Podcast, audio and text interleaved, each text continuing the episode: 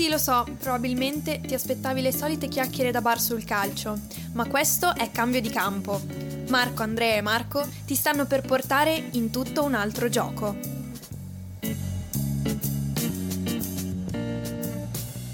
Oh, ragazzi, abbiamo scoperto una cosa bellissima, che il rischio nuoce gravemente alla salute.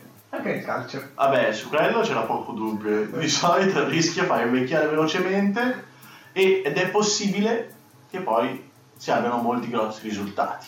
Ma, ma, ma, ma, ma, ma li vogliamo? Esatto. Ma noi li vogliamo questi risultati? Cioè vogliamo che le opportunità dai rischi, ma dai. Perché a noi ci gasa. Ci gasa tantissimo, ci gasa tantissimo. E non solo noi. Conoscete, ormai lo conosciamo, Tim Walter, Tim Walter ci perdonerà perché ci ascolta anche se parliamo due lingue diverse. Vabbè, lo è tedesco lui, lui è tedesco. Quindi è Tim Walter. Perdonatemi, eh, lui ci scriverà e ci, ci farà causa probabilmente e speriamo lo faccia perché così ci parliamo. E ci facciamo spiegare cosa e come lui riesce a convincere i suoi giocatori nel fare quello che fa. Tra l'altro è una delle persone più, a mio parere, innovative in questo mondo, non tanto perché cerca un, un modo diverso nel giocare, ma quanto perché richiede ai propri giocatori un vero e proprio baino, un'accettazione dei suoi principi, anche se tutti questi principi vanno contro numerosissimi canoni classici che ci sono nel mondo del calcio attualmente. Così, per andare proprio nello specifico, guardando alcuni video, vedere difensori centrali che vanno sulla tre quarti a cercare il pallone sono cose che diciamo che non vediamo tutti i giorni. Okay, e vi assicuro che Marco in questo momento è gasatissimo perché lui è il difensore centrale, vorrebbe farlo, eh? Esatto, ma non ho i piedi per farlo, anche se mi piacerebbe farlo. Come se adesso nel calcio c'entrano i piedi. Okay. Siamo ah. a ventidue giocatori, una palla, c'entrano i piedi. Ve lo dico, non servono i piedi, anzi speriamo di essere d'accordo a questo punto, visto che siamo alla quarantanovesima puntata.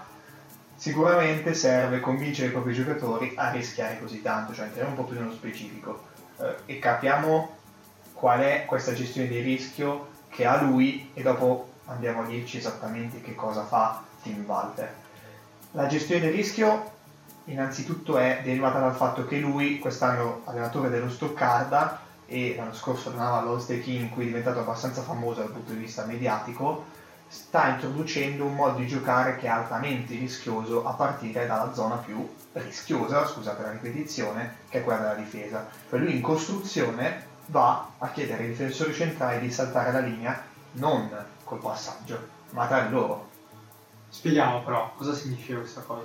Significa che invece di costruire con il portiere che gioca al centrale, poi andiamo a cercare uno sviluppo di gioco diverso che è tra virgolette un po' più sicuro, quindi mantiene i due centrali bloccati, lui li fa inserire dietro la prima linea di pressione, okay. No? Quindi lascia uno spazio lì con i centrocampisti E va, e va dentro con uno dei due centrali. Quindi i due centrali sono, tra virgolette, uno davanti all'altro, cioè si dovranno trovare uno davanti all'altro, come se ricevessero in un taglio, no? Tra virgolette. Ora, in questa situazione qua capite bene che sbagli, cosa succede? Ti prendi il cazzettone e fai prendi anche gol. E prendi gol molto probabilmente. Quindi il capire come riesco io, Tim Walter, a, a dire a te giocatore, a te difensore centrale, di fare questa cosa, eh. non è chiaramente una cosa da sottovalutare. Stiamo riprendendo molto il concetto dell'altro giorno, dell'altro giorno, dico sempre l'altro giorno, ma era l'altro episodio, dove si parlava dell'allenatore che doveva un po' modificare il proprio, il proprio aspetto, no? Da diventare solamente un manager, deve diventare proprio un vero, cioè un mental coach, come Dimo che abbiamo trovato nella puntata scorsa. E anche in questa. E anche in questa. Pazzesco, attenzione! È uscito! Ma da dove sei arrivato, Dimo? Scusate. Mi sono lanciato così a gamba tesa. Hai fatto bene, hai fatto bene. Eh, come parlavamo con Dimo nelle scorse puntate, quindi è la figura proprio di qualcuno che deve effettuare qualche principio di maieutica, no? Quindi trasportare la persona. Il problema forse è proprio qui. Il problema è che molte volte i giocatori non sono pronti, perché si pensa sempre quando un allenatore entra in una squadra debba imporre, diciamo, il proprio principio di gioco, no? La propria idea. Non pensando però la squadra non è allo stesso livello dell'allenatore. E quindi è lì che bisogna magari aspettare un attimo, l'allenatore deve essere proprio bravo a capire a capire dove sono le, la, dov'è la squadra, dove è pronta a fare il balzo e quando sarà pronta. perché è lì che sta il valore dell'allenatore, capire la squadra e, metterla, e mettersi al servizio di essa, non imporre il proprio, il proprio credo, ecco, meglio non imporlo subito.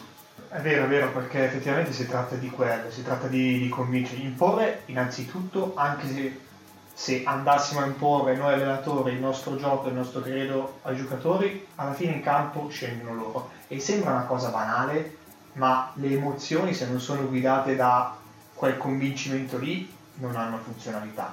E poi alla fine tutti in undici, più quelli che entrano, più il contesto staff che c'è fuori, bisogna guidarsi reciprocamente verso un obiettivo. Non è possibile oggi fare terrorismo psicologico per ottenere dei risultati quando si tratta di una squadra, quando si tratta di team leadership, non esiste questa cosa.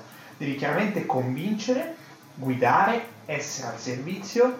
In tutto questo c'è una parte che, lasciatemi dire, che è questa gestione del rischio, in cui però è probabile, questa mia personalissima opinione, che alcune persone non siano pronte o non lo possano essere mai in nessun momento. Io non mi stupirei se Tim Walter ci dicesse che alcuni giocatori non sono pronti e in quella filosofia di gioco potrebbero non esserlo mai e quindi non potrebbero, potrebbero anche non giocare nella sua squadra.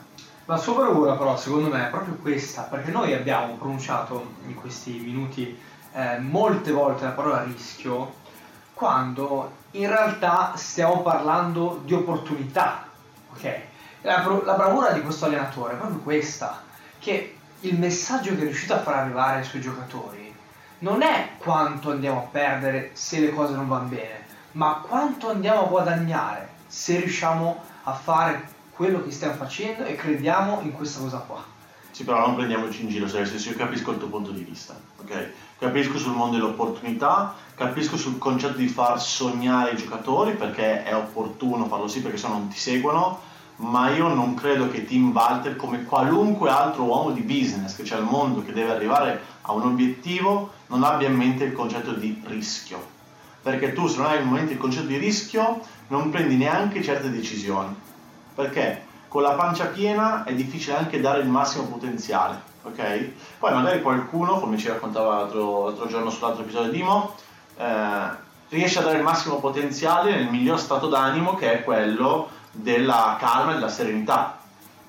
Però c'è anche da dire che secondo me andare a capire che c'è qualche rischio qualche volta capisce anche meglio come andare ad anticipare delle situazioni che in tal caso, nel caso negativo, potrebbero essere completamente distruttive. No, ma deve essere chiaramente così, cioè pensate adesso di essere Tim Walter, non è che prendi, alleni in quel modo e chiedi solo quello, eh. Cioè c'è una cosa che è il grandissimo problema, e qui ci spostiamo un attimo dal punto di vista tattico, che è la transizione negativa.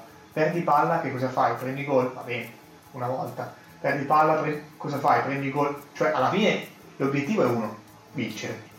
Se tu in qualche modo non porti la tua squadra lì, allora stai sbagliando tutto, ed è lì che effettivamente diventa importante la gestione e la valutazione del rischio, non solo da parte del, dell'allenatore ma da parte del giocatore.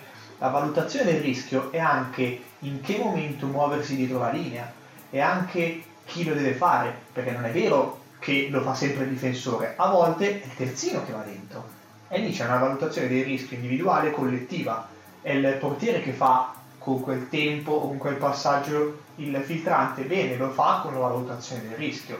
La prima cosa, dal punto di vista tattico, in cui si tramuta questa valutazione, è gestisco la trans- l'eventuale transizione negativa, che non vuol dire vedo il fatto che possa solo andare male, ma vedo che potrà andare bene, ma sono già pronto a reagire. Tu però, Andrea, stai ehm, mettendo per assunto stai dando per assodato un concetto ancora più principe rispetto a quello che mi dici, che è la comunicazione.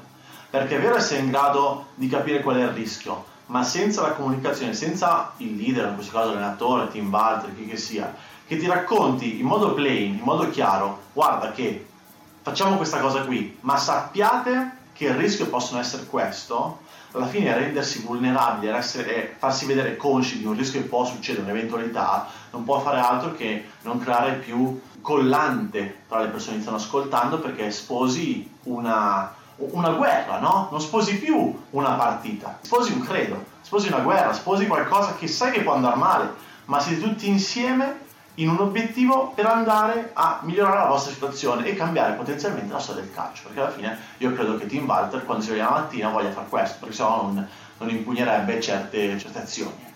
Sì, sì, sì, ma io, io sono d'accordo, ma infatti è perché è in questo episodio, no? Perché non ci piace parlare delle cose comuni, ma ci piace parlare di qualcuno che abbia voglia di trovare qualcosa di nuovo. E per questo trovare qualcosa di nuovo è giusto che secondo me andiamo anche a sottolineare quali sono i principi un po' più tattici che stanno dietro tutto questo ragionamento filosofico che abbiamo fatto. E secondo me sono due le cose. Uno, creare sempre più opportunità nelle linee di passaggio.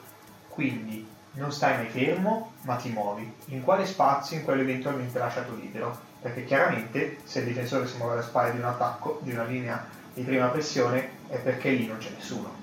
La seconda è la più forte, a mio avviso, è creare superiorità numerica davanti, non come lo fanno tutti, ma una grande superiorità numerica, perché in realtà se tu ti giochi il tre contro due ed esci dal tre contro due con un difensore, tu là davanti hai una superiorità numerica di più due uomini, non di più uno come fanno tutti, perché tutti pensano a costruire in una pseudo parità numerica in cui vai a giocare, giocare dentro e poi risviluppi l'azione, e allora si hai tanti spazi, quindi ancora di più se riesce a fare questa cosa qui. Quindi la sua opportunità è per due, ok? Chiaramente le rischio abbiamo già parlato.